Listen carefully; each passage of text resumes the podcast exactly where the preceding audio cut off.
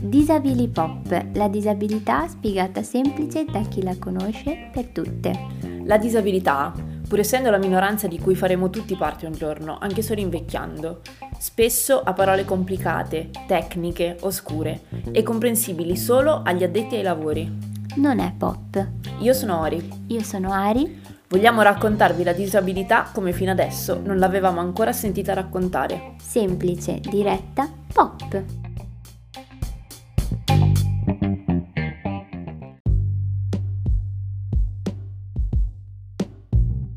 Non fu prima di due settimane, il 13 settembre, che Mika, un ragazzo conosciuto su un'app per appuntamenti, mi chiese della sedia a rotelle. Con grazia, attenzione e curiosità, nel mezzo di uno scambio su sofferenza ed empatia, scrisse nel tuo profilo hai fatto riferimento al fatto che usi un deambulatore e una sedia a rotelle da quando eri piccola. È qualcosa che ti ha insegnato l'empatia? Come ha modellato la tua vita? Forse è una richiesta ridicola quella di far entrare un tema così ampio in un messaggio scritto e forse c'è un modo più cortese di esprimere curiosità per una situazione del genere, ma sono curioso, quindi te lo chiedo. Apprezzai la domanda, il tono, le parole scelte. Adoravo la sua curiosità spontanea, non un bramoso tentativo di cogliere dettagli cruenti, ma un umile interesse. Aveva semplicemente esteso un invito a condividere le mie storie. Io stessa non avrei potuto costruire meglio la domanda. Da felicemente seduta di Rebecca Tossig.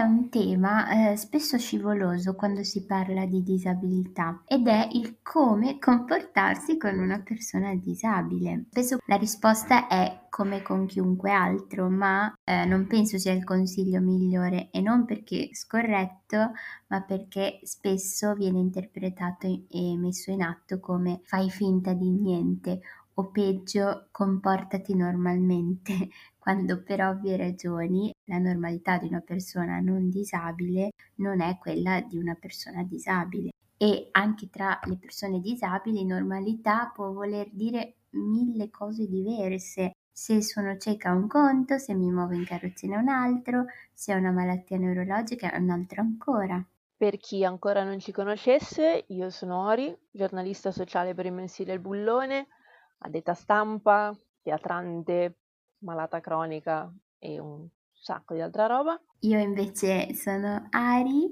vengo dall'Eritrea, studio economia e diritto a Bologna, porto avanti un collettivo che si chiama Sistemabile e mi muovo con una carrozzina elettrica. Questo tecnicamente è il secondo, anche se in realtà è il primo episodio ufficiale perché quello del mese scorso era la puntata pilota, del nostro podcast Disabili Pop. Per preparare questo episodio abbiamo fatto una banalissima ricerca su Google, chiedendogli appunto come ci si comporta con una persona disabile. È venuto fuori un universo meraviglioso. Di tutto. Ma infatti, cioè, la prima cosa che stupisce è quanti articoli ci sono sul tema. C'è un sacco di gente che non solo si è posta questa domanda, quindi, ma si è anche impegnata a scriverci su dei tutorial, come se fosse una ricetta di pasticceria complicata. La maggior parte degli articoli che abbiamo letto hanno comunque un grosso punto in comune che è label gaze. Label gaze, tradotto letteralmente, con sguardo abile ed è una voce narrante di parte, non disabile, che racconta la disabilità a un pubblico che dà per scontato comprendere solo le persone non disabili, che quindi condividono quella visione. Una visione che è ovviamente stereotipata, in cui la persona malata o con disabilità è una poverina che ha bisogno di cure e nient'altro che quello. Oppure all'estremo opposto, una guerriera da ammirare e un esempio di ispirazione per la vita. Label gaze ha una caratteristica che è quella di rassicurare, far sentire al sicuro e nel giusto il suo pubblico di riferimento e tendenzialmente mantiene lo status quo. Un mondo nel quale chi è di sana e robusta costituzione si prodiga per far star meglio, accudire e coccolare le povere malate, facendosene persino portavoce. Che loro siano d'accordo o meno, ovviamente, è un dettaglio. A differenza del male gaze, ovvero lo sguardo maschile che come voce narrante sessualizza i personaggi femminili presenti all'interno di un racconto ed è quindi più facilmente riconoscibile da chiunque come negativo e discriminatorio, label gaze è spesso straripante di buone intenzioni e rende quindi più complicato identificarlo come atteggiamento scorretto. Tra l'altro, la prima cosa che salta all'occhio di questi articoli che abbiamo trovato è l'enfasi sull'aiutare. Sembra quasi scontato che se incontro una persona disabile questa avrà bisogno del mio aiuto o avrà qualcuno a fianco, un assistente, interprete, infermiera, cane guida, che passa del tempo con lei esclusivamente per quello, punto, cioè non c'è un altro motivo contemplato. No, uscire con persone che hanno piacere di uscire con me, basta, punto, ovviamente non fa parte del pacchetto. L- la cosa divertente è la precisione delle indicazioni che vengono date in alcuni di questi articoli su quale sia l'aiuto da dare dare al poverino, alla poverina di turno. Ce n'è una in particolare che mi tocca personalmente e che v- vorrei cogliere l'occasione del podcast per distruggerla. Vai, distruggi tutto. Allora, la guida WikiHow, intitolata Come interagire con le persone disabili in 14 passaggi. E fa già ridere così. Al punto 6 del paragrafo intitolato Interagire adeguatamente, dice testualmente così: Non intralciarle la strada, mettiti a lato se vedi qualcuna che cerca di spostarsi sulla sedia a rotelle, lascia passare quelle che usano il bastone o il girello. Ecco, no, no, lo urlo all'Italia, per favore, non fatelo più. Io spesso, specialmente se sono in trasferta, eh, uso la stampella per, per, per aiutarmi a camminare. 9 volte su 10, io quella persona che ha letto la guida di WikiHow la incontro. A quanto pare tutti leggono WikiHow. Categoricamente c'è qualcuno sul marciapiede, in treno, al bar, per strada, che mi vede con la stampella e mi fa cenno di passare avanti a lui o a lei. Chiaramente spesso è un'offerta fatta da una persona che è più sana di me e che verosimilmente cammina più veloce di me con la stampella. Quindi mi fa passare per chi è gentile e cortese, però poi me la sento col fiato sul collo tutto il tempo finché non ha il punto, il momento per potermi sorpassare di nuovo. L'ansia.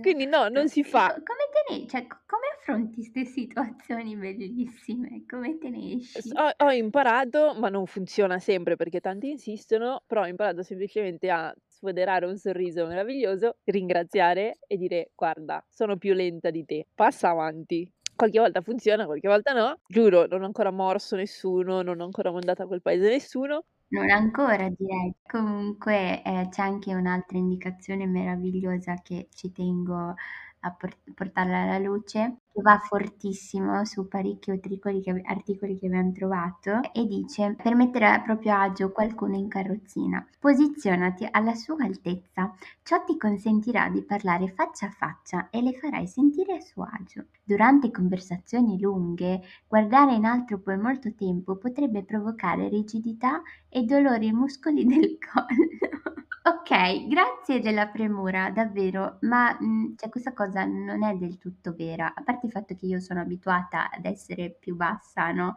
C'è sicuramente a chi fa piacere, non possiamo generalizzare, ma chi invece si sente a disagio per tanti motivi, cioè io personalmente mi sento molto a disagio quando le persone si avvicinano abbassandosi, proprio la distanza tra me e quella persona si riduce drasticamente e magari, cioè, magari non ti conosco e non so chi sei. Esatto, se proprio si può stare allo stesso livello, avere una conversazione, no? Guardandoci in faccia alla pari, non so, procurati una sedia, così siamo tutti e due seduti, parliamo però proprio avvicinarsi, eccetera. E accucciarsi come faresti con un bimbo piccolo. Non... Esatto, mette a disagio. Poi ovviamente non è generalizzabile, per questo non c'è, non esiste un tutorial. Non si può fare un tutorial. Rinunciateci, per favore. C'è un altro suggerimento che in tutta onestà vogliamo smontare, è un altro di quelli che vanno super forte ed è il mettersi nei panni della persona disabile. Spoiler, non funziona, anche perché è la quotidianità, spesso anche nei gesti più piccoli, più stupidi, a essere completamente diversa quella che a te da fuori può sembrare una difficoltà a indossare la giacca o a trasportare la spesa o magari a partecipare a una conversazione, molto spesso è solamente un modo diverso dal tuo di farlo. Ma sì, ma infatti come mi dicevi anche te l'altro giorno, se, non so, hai le, entrambe le stampelle, una porta antipanico la apri di schiena tranquillamente, oppure una persona autistica ti sta ascoltando con attenzione anche se non ti guarda negli occhi. Spesso abbiamo perfetto controllo sul nostro corpo, ma non nel modo in cui tu ti aspetteresti. L'unico suggerimento valido, come sempre, è chiedere. Hai bisogno di aiuto? Posso darti una mano? In che modo? Sì, e non rimanerci male quando sbagli, perché tu mi hai detto, mi hai raccontato spesso che la gente ti si avvicina anche quando non hai assolutamente nessun tipo di problema in corso. Sì, sì, cioè sono lì che mi faccio le mie cose, passeggio, sono con i miei amici che parlo e gente random si avvicina e mi dice se ho bisogno. No, cioè sì, tante cose, però no. Bisogno di tante no. cose, ma non ma del non tuo aiuto. Momento, non del tuo aiuto.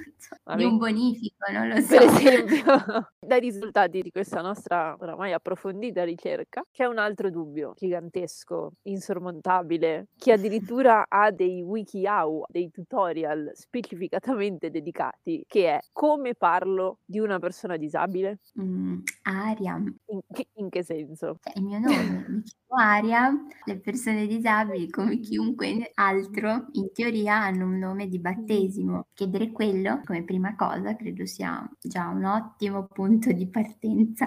Se poi vuoi scendere nel dettaglio della disabilità, sempre che sia veramente fondamentale in quel momento, ci sono un paio di concetti importanti da conoscere, che sono person first e identity first. Si parla di person first, letteralmente prima la persona, quando nel presentarmi introduco la disabilità come una delle tante caratteristiche di me. Per esempio, sono una persona con disabilità, ho una malattia cronica, sono una persona con autismo. Con l'identity first invece letteralmente si può tradurre come prima l'identità. Ti presento la mia disabilità come qualcosa che sento parte della mia identità come persona.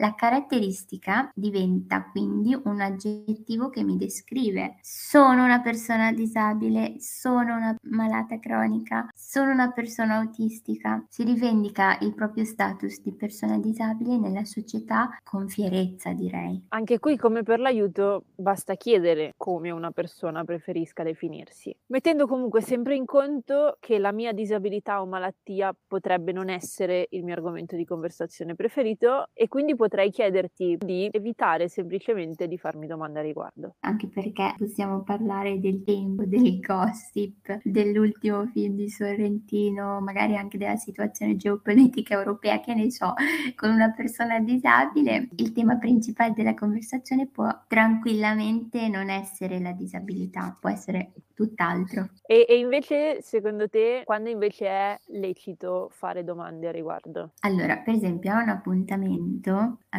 non deve sembrare strano. Io quando esco con qualcuno spero fermamente che sia interessato a conoscere anche quella parte di me. Come racconta anche eh, Rebecca Tosing nel brano che abbiamo usato come introduzione dell'episodio, con sincera curiosità, non morbosa e magari non proprio come prima domanda, però chiaramente se ti piaccio, se ci frequentiamo e quindi c'è magari anche un contatto fisico importante, sapere come funziono, che medicine prendo, in che orario l'assistente per esempio, chiedermi liberamente quando non capisci certe mie azioni, atteggiamenti è abbastanza fondamentale. Un altro contesto secondo me anche questo inaspettato per tanti che ascoltano è il lavoro, per esempio. Già in fase di selezione anche nei colloqui come categoria protetta è rarissimo che mi facciano delle domande palesi e dirette sulla malattia. La scusa spesso è quella della privacy, però la legge sulla privacy dovrebbe tutelare me se non voglio rendere pubbliche certe informazioni, non essere un alibi per chi ho davanti, in questo caso il datore di lavoro, per non informarsi su quali siano le condizioni migliori per me perché io possa ricoprire quel ruolo per cui mi sta selezionando. Se poi a lavorare insieme ci arriviamo per davvero, davvero, quindi passiamo per forza molto tempo insieme, diventa non solo utile, ma secondo me indispensabile sia a me, categoria protetta, che a te, collega, sapere dei dettagli in più sulla mobilità, su come comunicare con una collega sorda, per esempio. L'inclusione implica una cooperazione, cioè uno sforzo che deve essere fatto da entrambe le parti, non è superficiale cortesia. Certo. A proposito di cortesia, eh, nel caso ve lo stesse chiedendo, no, non è carino definire qualcuno diversamente abile, portatore di disabilità con bisogni speciali o non qualcosa, non udente, non parlante, non vedente, non deambulante. Sono tutte definizioni figlie dell'able case di cui parlavamo prima, che si pone il problema del politicamente corretto malato, disabile, cieco, sordo, muto, amputato. Eh, di per sé sono condizioni neutre, semplici caratteristiche come, non so, l'essere biondo o avere gli occhi azzurri. L'accezione negativa di queste parole è negli occhi di chi magari ne ha inconsapevolmente paura e quindi non usa queste parole. E così come la parola disabile non è un'offesa, dirmi che non sembro disabile o malata non è un complimento. Eh, ma infatti c'è una frase che è un grande classico, io vedo te, non la tua carrozzina. Come se foste separabili, no? Quindi anche se detto lo capiamo sempre con le migliori intenzioni, in realtà inconsciamente invalida quella parte di me, affermando che non vederla mi fa sembrare migliore agli occhi degli altri. Annulla, rendendo invisibile, lo sforzo in più che io faccio a muovermi in un mondo che quella carrozzina, quella malattia quella mia caratteristica. Non solo non le vede, ma non le prevede, non le considera affascinanti, tantomeno desiderabili. E quindi non le incorpora nella progettazione di una casa, di un luogo di lavoro, di una discoteca, magari ti dedica a programmi speciali dedicati a parte, separati da tutto il resto, lontani dalla società dei normali. Ora, di dubbi su queste interazioni ce ne sarebbero altri milioni da smontare, ma forse riprendere l'esempio degli occhiali dello scorso episodio può tornare utile di nuovo. Vedete una persona con gli occhiali, quindi disabile visiva. Le chiederesti quante diotrie le mancano o quale difetto visivo ha prima di chiederle come si chiama? Le, le prenderesti dalle, mano, dalle mani il menu al bar per leggere al posto suo cosa c'è scritto? Passeresti un'intera serata a parlare di occhiali e oculisti richiesti. Questa la, la, amo. I consigli non richiesti. Le consiglieresti mm. di mangiare solo mirtilli e buttare via gli occhiali per tutta la vita? O ancora, le metteresti in mezzo alla strada, le mani sugli occhi, pregando che un dio qualsiasi la liberi dalla miopia? Ecco, io penso e spero di no non fare supposizioni, non sciorinare consigli e non pensare di saperne più di lei, non dare per scontato nulla del suo vissuto. Apriti a scoprire cose di un mondo che non conosci, facendo domande sinceramente interessate. Che poi sarebbero buone regole di convivenza in generale tra esseri umani, anche perché non siamo, non siamo mondi in galassie separate in realtà e non siamo mai davvero così lontani come ci sembra. E proprio dal concetto dei due mondi secondi partiamo per la chicca pop.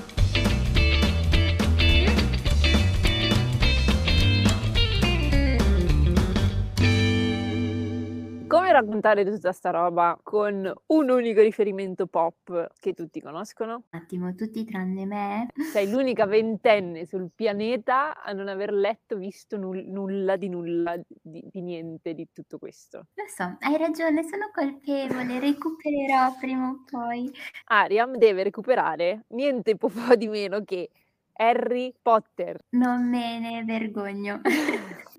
non Harry Potter in quanto personaggio, ma il rapporto tra mondo magico e mondo babbano, ovvero, per chi non lo sapesse, tipo Ariam, il mondo dei non maghi. Ho trovato una citazione di Hermione Granger folgorante. Tutti i surrogati della magia usati dai babbani, l'elettricità, i computer, i radar e quelle cose là, impazziscono intorno a Hogwarts. C'è troppa magia nell'aria.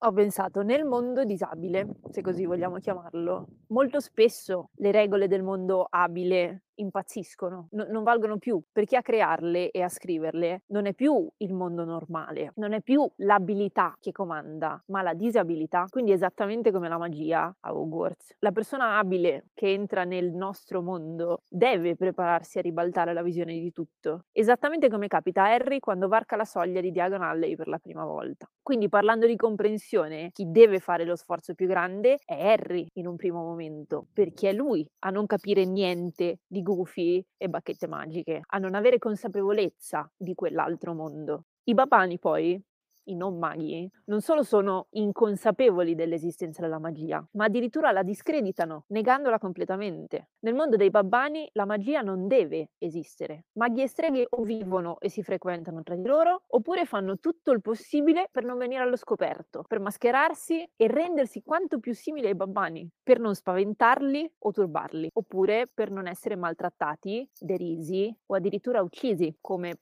per esempio durante l'Inquisizione con i processi alle streghe.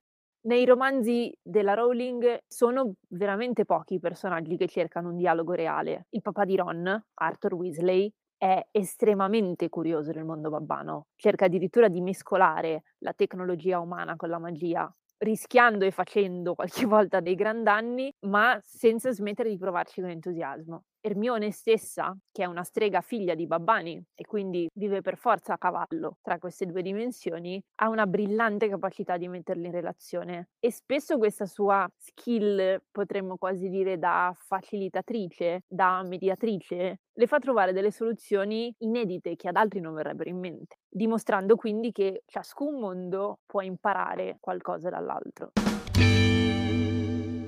se ho capito bene, Arthur Weasley e mm, Hermione Granger siamo io e te? Cioè, questo mi stai dicendo? Capito bene? Boh, un po', un po' magari sì, un po' magari anche chi, chi sta ascoltando. Eh, però l'invito è questo, no? Siate più Hermione e più Arthur e imparate a essere curiosi di scoprire mondi che non conoscete ancora.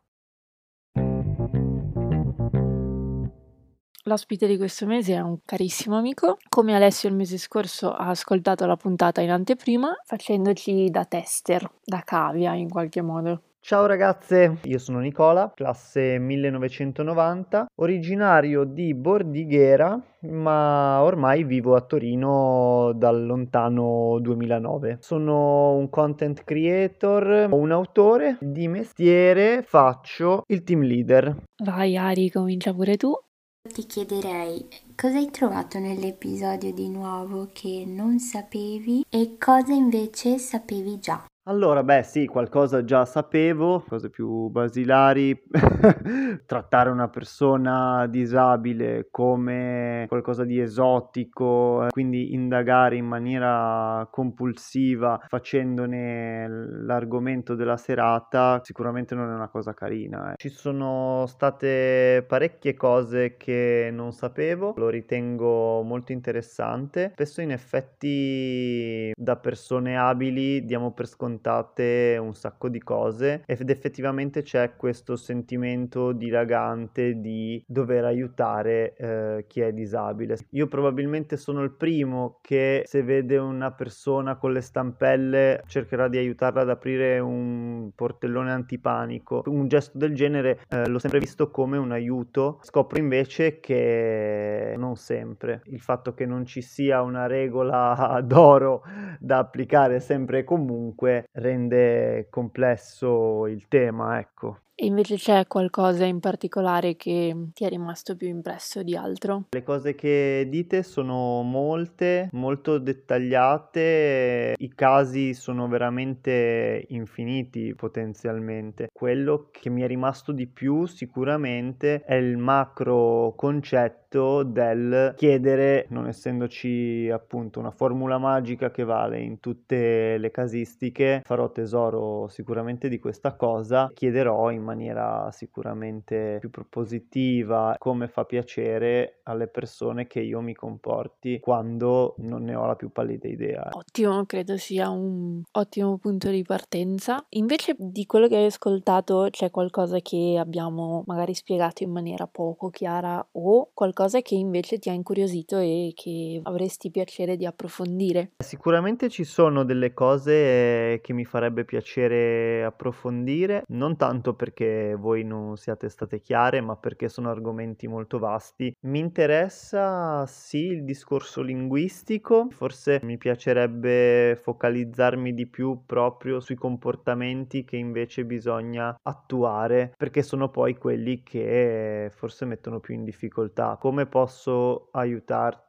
Se vuoi essere aiutata, quando vuoi essere aiutata, lo devi sempre chiedere o ci sono dei contesti in cui io posso offrirti il mio aiuto, insomma, scendere un po' più nel dettaglio relativamente a questa tematica qua.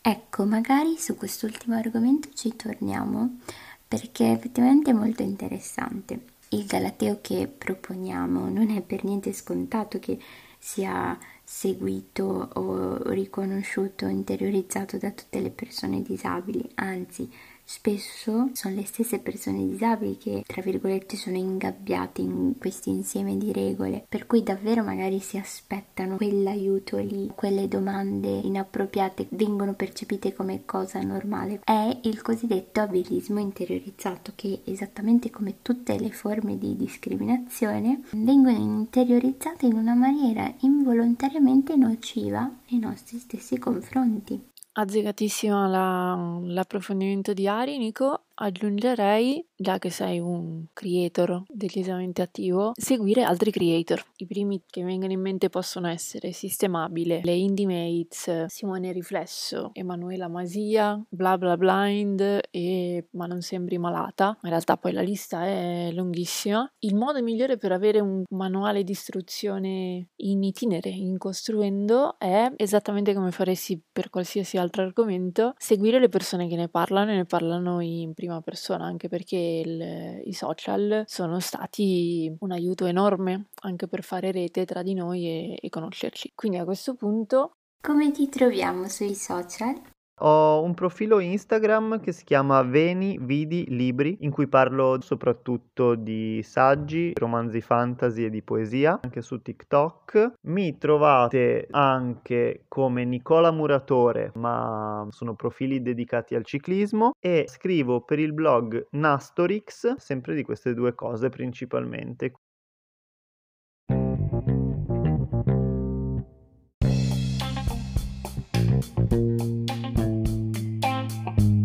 Siamo giunti a fine di questa puntata. Ci vediamo il mese prossimo. Vi ricordiamo che se volete seguirci sui social ci trovate su Instagram. Io come Sistemabile. Io invece come Arlecchina con CK o Il baule di Arlecchino. Le trascrizioni delle puntate del nostro podcast le troverete molto presto sul sito di Sistemabile. Per chi ci ascolta più o meno in diretta, lancio così l'invito a partecipare al primo Disability Pride dell'anno che avrà luogo sabato 15 aprile a Torino. Pride esattamente come il Pride LGBT perché marcia dell'orgoglio disabile. Trovate tutte le informazioni sul profilo, sul profilo Instagram Disability Pride Torino. Ci vediamo alla prossima puntata. Ciao!